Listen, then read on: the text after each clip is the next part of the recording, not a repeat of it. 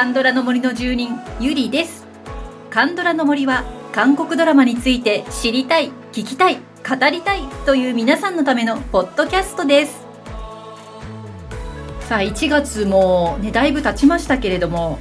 皆さんどんなドラマ見てますか？私はもう1月入ってから実はヨジングくんのドラマしか見てないんですよ。あのネトフリにもね王になった男ついに入りましたのでぜひ皆さんにも見ていただきたいなと思っています私もねネトフリで、えー、3週目王になった男を始めておりましてで3週目なんですけどネトフリ版はねあのやっぱりちょっと役が日本語訳が字幕ねちょっと違うような気がしていてそれも楽しみながら見ています。えー、ということで一人の俳優さんに絞って見ている1月な私なんですけれどもまあねあのカンドラの楽しみ方も人それぞれですのでもう昨年まではねなんかたくさん見たいのがあるのになかなかこう時間が取れなくて見れないっていうね私自身がちょっと恥ずかしかったりしたんですけれどもやっぱりね何のためにカンドラ見てるのかなと思ったらその瞬間その瞬間ねそのドラマの世界を楽しむそのためですよね。皆さんもね自分の心が楽しめるようにカンドラライフをぜひお過ごしください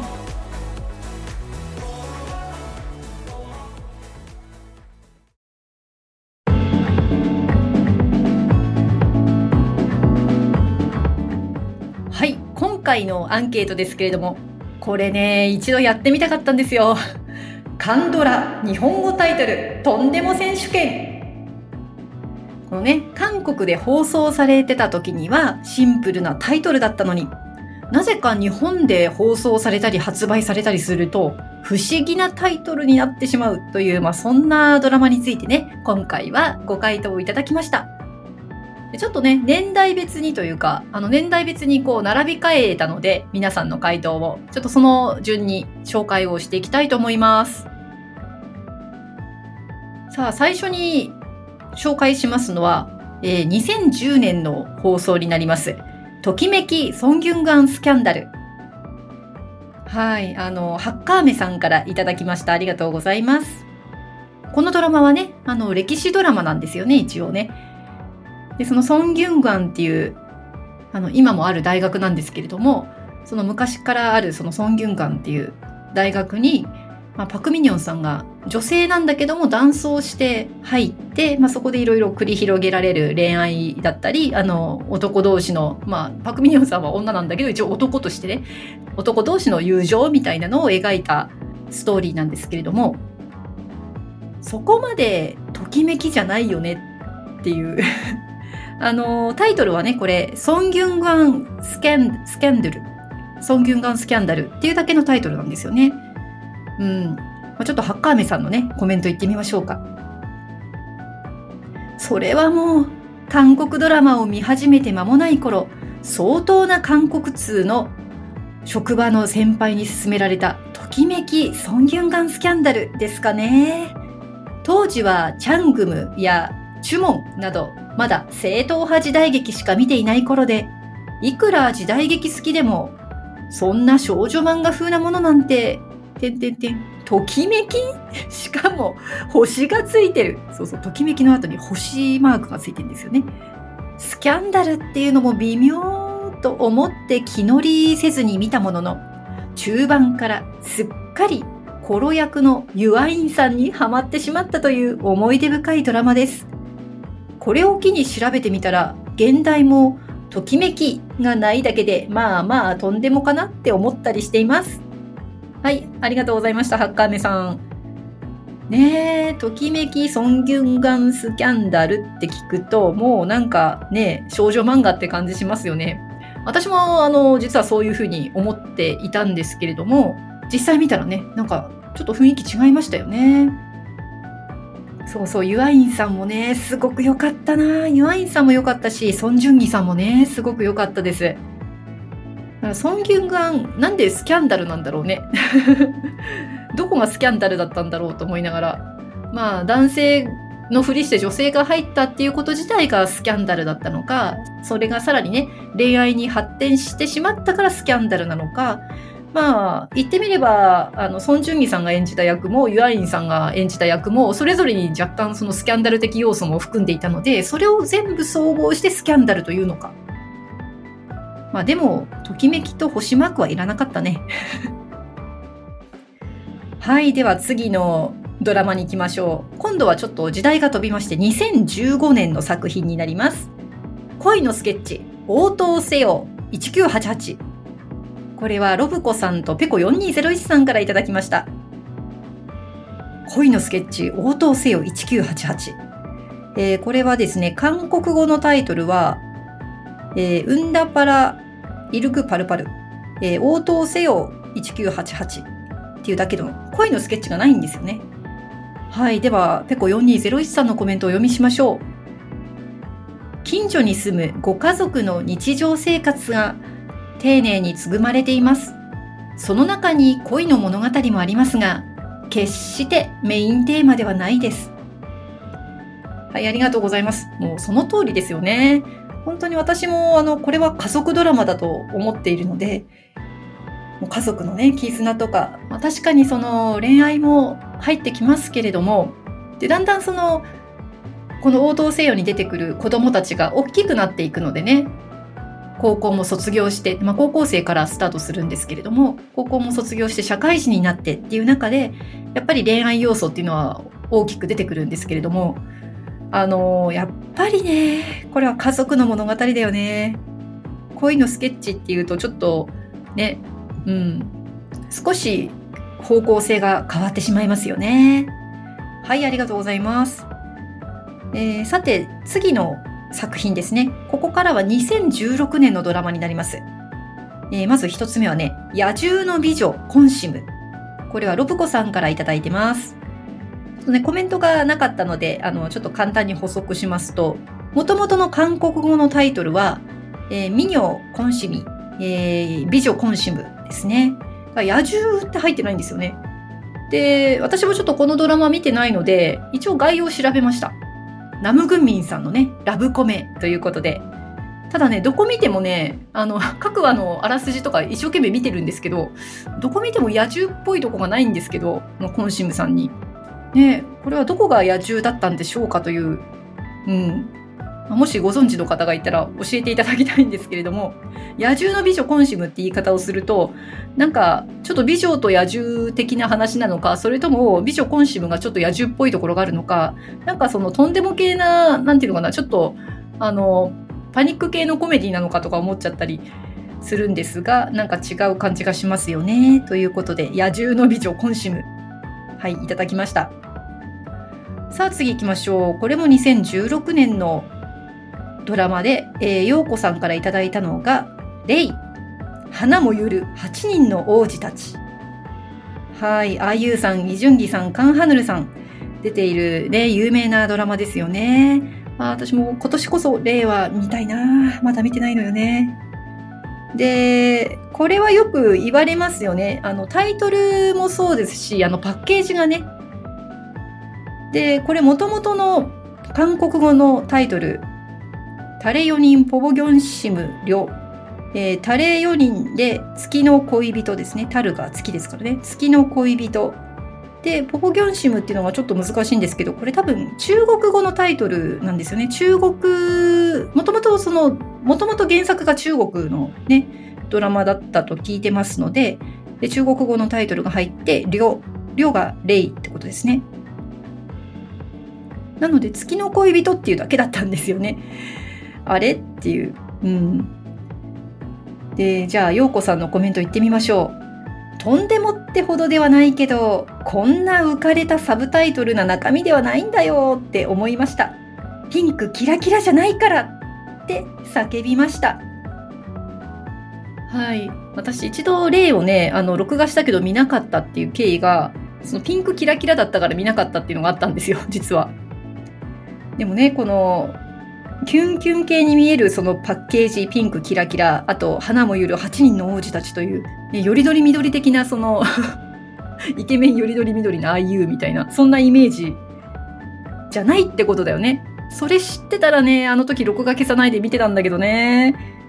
うん、すごくキュンキュン系に見えるタイトルとパッケージですけど、まあ、切なすぎて苦しいというふうにも聞いています。はい。レイ、花もゆる8人の王子たちでした。また2016年のドラマが続きますけれども、えっと、今度はね、これがね、一番多かった。えー、ロブコさん、葵さん、ネトフリ主婦さん、アビソラさんからいただきましたドラマは、元彼は天才詐欺師、38子機動隊。はい。マドンソクさん、ソ・イングクさん、スヨンさんが出演されたドラマです。え、ー、とですね、これ、ネトフリ主婦さんがあのきちんと解説してくださってるので、そのまま読ませていただきますね。はい。簡単なあらすじを紹介すると、税金徴収課に勤める公務員が、自分を騙した天才詐欺師と協力して、税金を納めない富裕層に詐欺を仕掛けて税金を徴収させる、みたいな感じです。ラブコメではないのに、ラブコメのようなタイトルになってる。元彼要素全編通して10分あるかないかぐらい。しかもポスターもピンクの文字が使われてるし。ちなみに韓国の現代は38子機動隊。これは Wikipedia によると納税の義務を規定した韓国憲法38条が由来の税金徴収チーム38機動隊と詐欺をくっつけた造語ということであ38、詐欺どんでって書いてありますね。詐欺どんで。そこがなんか詐欺とね、機動隊の機どんでとこうかけてるんですかね。はい。で、この現代のままでは日本人にはピンときませんね。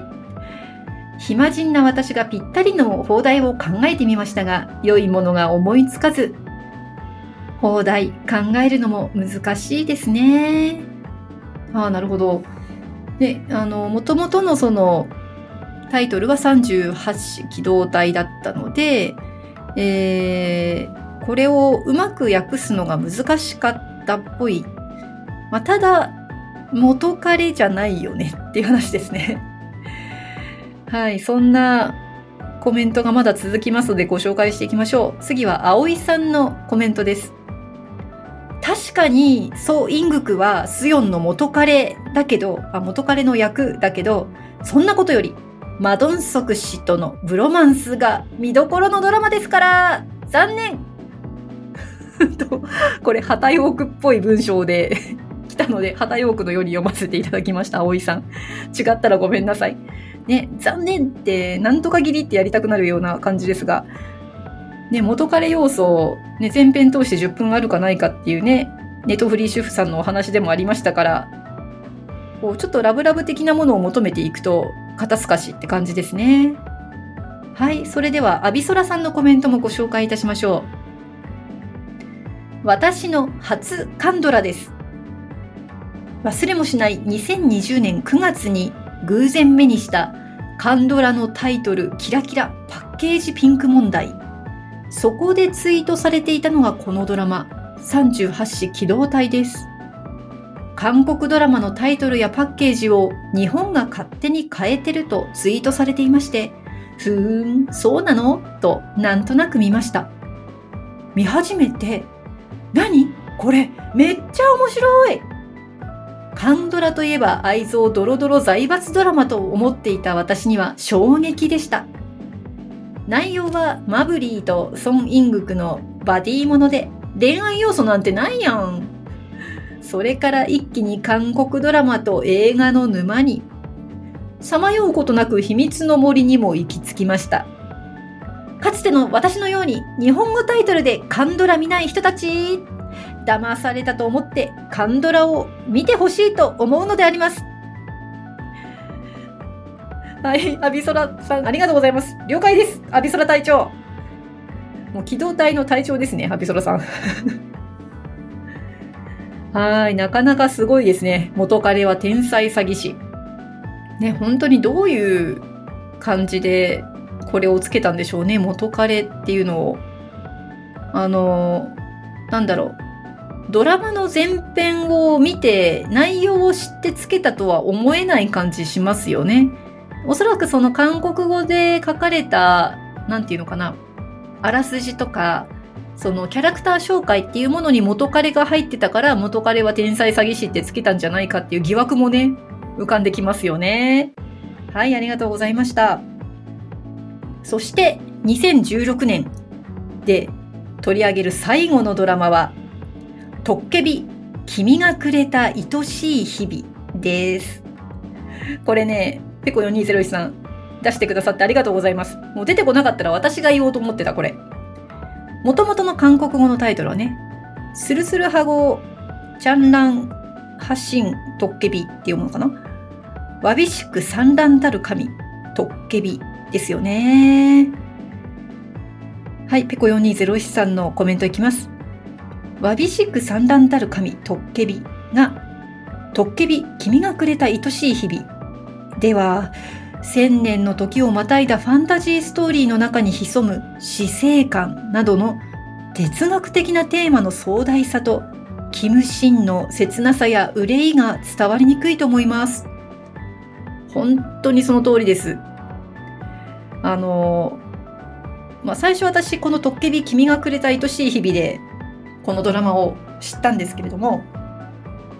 あれなんか違うなっていうのは思いましたね。最初そのラブラブな感じで行くんだと思ってドラマを見始めたら、まあ、最初あれですよね、トッケビの成り立ちというか、まあ、本当にひどいその過去があってっていう過去から入るじゃないですか。えー、なんか重くない？って思って、もっと軽いと思って見てたんだけど。いやー、なかなか、まあ軽いとこももちろんね、その楽しいところもありますよね。コメディチックなところ。もうそこにたどり着くまでが長くって、ああ、これちょっとタイトルと違うなって思ったのは確かです。ね。そう。君がくれた愛しい日々っていうと、ちょっとうんたくの方がすごくね、クローズアップされてる感じですけど、現代は、あの、わびしく産卵たる神、トッケビっていうことで、もうオール、コンユさんのキムシーン、トッケビの方をフューチャーしてますよね。はい、ありがとうございます。さあ次は2017年の作品に行ってみましょう。はい、まずロブコさんからいただいているのは、維新伝心脈あり、恋あり。すごいタイトルだね、これ。キム・ナムギルさん主演のね、タイムスリップ系医療ドラマということでね、あの、お調べしましたら。で、元々のその韓国語タイトルは、ミョンブル・ホジョン。今、漢字をちょっと説明しようとして、えー、断念しました。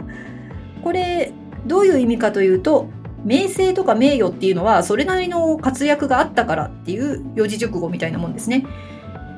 で、まあ、さすがっていうふうに言う時にもこれを使うみたいですね。まあ、それなりの活躍があったからっていうことは、まあ、これ医療ドラマですから、医療系の話で入るんだと思うんですけど、もう、維新伝心ってこう 維新伝心脈あり恋あり、これを、もうそのままもうね、ラブしかないじゃんみたいなタイトルですよね。たまたまそれが医療系でしたみたいなイメージですけど、まあちょっとそれは違うんだよっていうのが、はい。まあ、今回挙げていただいて分かりました。ありがとうございます。さあ、もう一つ2017年のタイトルいきましょう。ペコ4201さんからいただいたのが、愛の迷宮ですね。はい、コメントいきます。時空を超えたサスペンスドラマなのに、この放題では見る気が失せますね。はい。これもともとはトンネルっていうタイトルなんですよね。あの、チェ・ジェニョクさんのドラマですけれども、愛の迷宮トンネルだけだと、ラブストーリーだと思っちゃいますよね。逆にこれ、そう思って入ると肩透かしな感じになりますよね。はい。そして次のドラマからは2018年のドラマになりますが、まず一つ目。黄金の私の人生。えー、エミリンコさんからいただきました。コメントです。黄金色の私の人生なの？黄金の私の人生どっち？これ韓国語のタイトルは黄金色の黄金色のって読むのかな？ファングン、ファングンビネ陰線、えー、黄金色の私の人生なんですよね。なんで色を取ったのかな？よくわかんないけど。お金がない、お金がないから困ってるドラマだから？お金持ちが出てくるドラマだから？ちょっとよくわかりませんが。えっ、ー、と、パクシフさん、シンヘソンさんのドラマでしたね。で、あの、今ちょっと熱くなってきてるウィ・ハンジュンさんもここに実は出ています。で、でもどっちかっていうとこの人たちが目立ったっていうよりはあの怪物のえっ、ー、と派出所のね所長さんもやっていた、えー、ナブサンベ役のチョン・ホジンさんこの方がこのドラマで2018年の百層芸術大賞、えー、テレビ部門男優優秀演技賞にノミネートされました。ね、あの男性の最優秀演技賞っていうとこのドラマの主人公で本当にあのイケメンの人たちが集まるっていうイメージがあるんですけれどもチョン・ホジンさんがねここにノミネートされたんですよね。すごく人気のあるドラマだったと聞いてまして。で私も実は見たんですけど本当良かったです。ちょっと長かったけど。はいということで黄金なの？黄金色なの？というドラマでした。はいじゃあ次行きましょう。次いただいたのはロブコさん。恋のトリセツ。フンナムとジョンウムの恋愛日誌。はい、このドラマもナム・グンミンさんですね。ナム・グンミンさんとファン・ジョンウムさんのラブコメ。で、これちょっと概要を見たんですけど、結婚相談所の会員たちの恋を応援ってあるんですよね。まあ、当然本人たちも恋愛になるんだろうけれども、それだけじゃないってことですよね。いろんな恋愛模様があるっていう中で、うん、なんか恋愛日誌っていうのなんだろうってちょっと思いました。ありがとうございます。さあ次行きましょう、えー、今度はねジャスティス憲法男女。これは憲法ってことはあの検察とかあとは弁護士とかっていう意味で法律っていうことですかね。で根本男女。根本男女。言いにくい、えー、っていうその憲法男女っていうところだけだったタイトルなのになぜかジャスティスがついています。はいではエミリンコさんのコメントいってみましょう。ジャスティスはチェジニョク・ソン・ヒョンジュ7が出ていたドラマなんです。ああ違うドラマでジャスティスっていうのがあるんですね。タイトルとドラマのイメージで見た後も残るので同じ放題はやめてほしいところです。はい、ありがとうございます。へえと思ってちょっと調べてみました。憲法男女の方は憲法男女でジャスティスってついてるけど、その後にですね、チェジニョクさんが出てる方は、2019年のドラマですね。ジャスティス復讐という名の正義。でも憲法男女の方は、これ初放送、日本初放送は2018年の11月だったんですね。で、その時は衛星劇場で、で衛星劇場って割とあのタイトルつけないんですよね。で、現代のまま、憲法男女で放送されていて、ジャスティスという放題はついてなかったんです。ねえ、これなんとかならなかったのかね。多分発売する時にはもうその2019年のチェジニョクさんのドラマがあるっていうことは分かってたと思うんですけど、まあ、これも多分うっかりつけちゃって後でバッティングっていうパターンだったんでしょうね。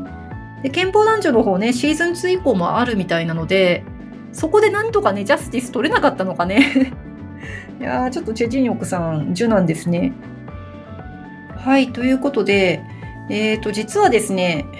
ここで来てもう結構な時間が経ってまして、ちょっと一回ここで切ろっかな。はい。あのー、今何個紹介したかな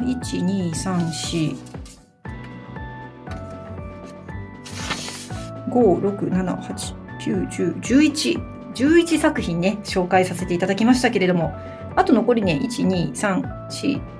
5個 残ってるんですよね。ちょっとこれ次回に回して前編後編にしようかな。あの、ちょっと私喋りすぎましたね。こんなつもりではなかったんですけど。はい。はい、ありがとうございました。えー、続きはね、次回ということで。さあ、そうしますとね、今日、その、Spotify のミュージックトークで聴いてる方に一曲お届けするのは、まあ、トッケビを紹介しましたのでね、あの、それをちょっとご紹介しようと思います。私が日本語タイトルで一番愕然としたオープニングのドラマ「トッケビ」のオープニングで使われた曲をご紹介いたします。ラウンドラウンド。